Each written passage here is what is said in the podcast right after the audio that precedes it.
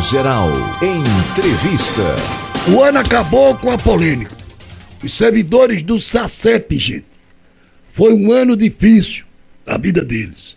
Aí, faltando poucas horas para acabar o ano, a governadora anunciou um repasse de 30 milhões para quitar dívidas do SACEP e mudanças a partir deste ano.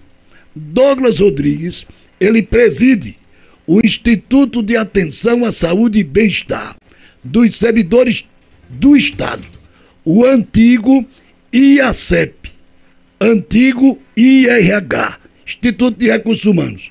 Meu caro Douglas, esses 30 milhões anunciados no final de 2023 para quitar dívidas do SACEP nos dá uma sobrevida ou ele foi pouco para o que o SACEP precisa? Prazer ouvi-lo, Douglas. Prazer, Paulo Sobral de Solideira, todo mundo que está nos assistindo aí através da Cultura FM.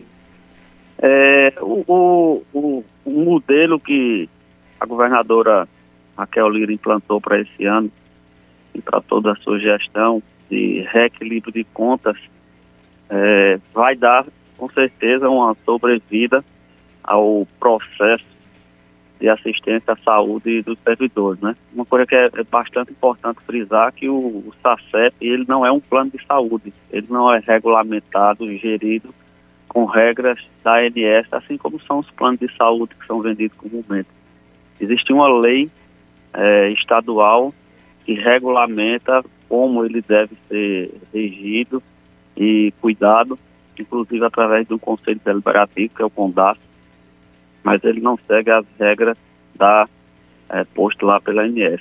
Esses 30 milhões que foram é, creditados agora para início de ano, né, que a gente recebeu esse dinheiro no último dia possível do ano anterior, é, ele vai dar suporte a gente iniciar o parcelamento da dívida, né? A dívida que, que foi deixada é, e assumida pela gestão da governadora foi gigantesca, foi algo acima de 380 milhões e veio sendo paga já durante o ano de 2023.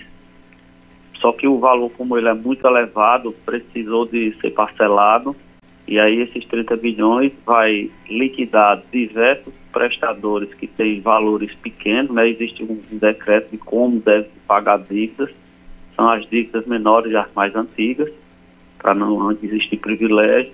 E as demais a gente teve que parcelar aí 23, 24, 25 meses, até chegar ao crédito total, que será de 250 bilhões ao final de 2025. Ô, ô Douglas, é, com um débito desse, amigo, acima de 300 milhões, a gente vai puxar, por exemplo, aqui de Caruaru.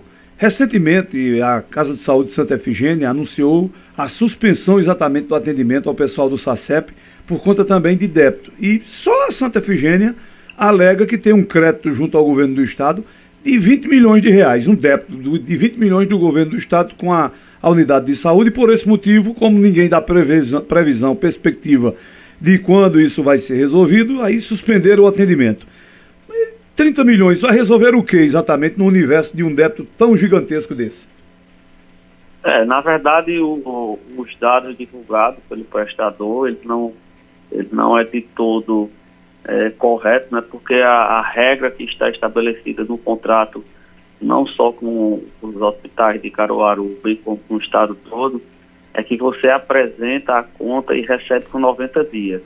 Então, é, o valor não chega a ser esse, esse desempenho todo, tanto que na nota que foi enviada à imprensa, ele faz um destaque que a, a, as mensalidades, o serviço que foi prestado em outubro, novembro e dezembro, ele regularmente é pago em janeiro, fevereiro e março. Então, é um débito conhecido, mas não é um débito efetivo em que o Estado ainda está devendo. O, o que existe de débito foram faturas de outubro, novembro e dezembro de 22, efetivamente, e uma parte do, do, do valor de agosto de 2023, que foi liquidado A gente fez um pagamento aí, especificamente falando de Casal Santa Efigênia, já no último dia útil aí do ano, de 4 milhões e meio, então já foi abatido essa dívida.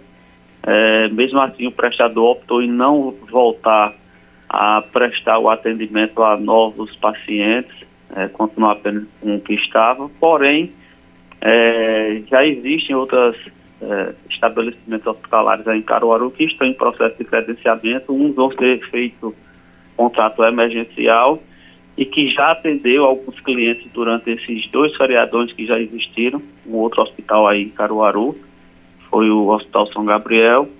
Existe também um credenciamento sendo feito do Hospital da Unimed, que vai prestar serviço para o IACEP, que a partir de hoje basicamente é um novo nome, e assim com outros hospitais da região que estão em processo de credenciamento e vai equalizar toda essa dificuldade de rede que existiu durante o ano de 2023. Pois bem, meu querido, entre o rosário de reclamações, eu constatei uma reclamação que vem ser unânime. Marcação de consulta. Me dê uma boa notícia para o servidor do SACEP ou IACEP se a marcação de consultas, sobretudo para quem mora aqui no interior, o serviço vai melhorar a qualidade? Vai, a gente também já lançou, não é, a semana retrasada, um novo edital de credenciamento. É, como eu falei, o IACEP ele não é um plano de saúde com regras iguais como são a da ANS. É, existe uma regra um tanto quanto diferente. Por exemplo, é, a legislação que, tra que cuida do, do IACEP, ela diz que os atendimentos médicos eles devem ser realizados no Hospital do Servidor, que é localizado aqui em Recife, bem como as suas 12 agências que estão aí no interior. Uma das agências é em Caruaru. Nós temos 12 especialistas, é, alguns são servidores públicos, né, médicos, e outros são é, contratados através de empresas terceirizadas ou cooperadas para prestar esse serviço. E com esse novo edital, nós já a partir da próxima semana, assim, nós pretendemos ter novos médicos é, contratados para realizar essas consultas dos servidores que estão aí na região agreste, diretamente na nossa agência, que está sendo reformulada o modelo de atendimento e acreditamos que aí no máximo até o dia 15, 16 a gente já está com novos volumes de consultas disponibilizadas, tendo visto que o agendamento de todas as nossas consultas são feitas de forma online. É, e me diga uma coisa, qual é a recomendação para o usuário do SACEP que, por exemplo, procura atendimento aqui pelo interior, diante desse quadro que você acabou de colocar, que outras unidades de saúde ainda estão em processo de cadastramento para fazer atendimentos aqui pelo interior. Aí a recomendação é o quê? Tem que recorrer realmente ao Recife se precisar utilizar?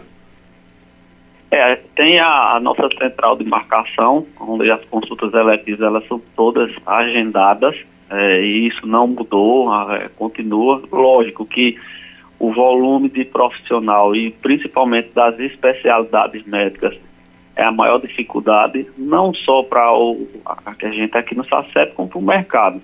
Quando muitas vezes alguns dos nossos beneficiários falam que, que estão sem consulta, são aquelas especialidades que existe dificuldade, inclusive aqui em Recife. É, mas a gente está com esse novo credenciamento sendo feito e acredita que aí nesses próximos 15 dias, já que esse novo credenciamento estão em novos valores, os valores de, de procedimentos é, médicos a título de honorário, né, que é o que o médico efetivamente recebe, estava muito defasada, era uma tabela lá de 2017, nós reajustamos essas tabelas para ficar minimamente atrativo para os profissionais médicos, e aí esse credenciamento ele é um pouco mais rápido, é, vai poder propiciar um volume maior de consulta na no, nas nossas agências. E a parte hospitalar, os casos de urgências que o Hospital Santa Efigênia não esteja atendendo, eles podem ser é, realizados lá no Hospital São Gabriel. Douglas Rodrigues, foi bom ouvi-lo iniciar o primeiro dia útil do ano com essas boas notícias para os nossos parabéns estaduais. Uma boa semana e um ano exitoso para você e para todos nós. Valeu, querido. Boa semana, bom dia a todos vocês. Ouvimos Douglas Rodrigues, presidente do Instituto de Atenção à Saúde e Bem-Estar, dos servidores do estado de Pernambuco, antigo IRH, agora passa a ser chamado IACEP.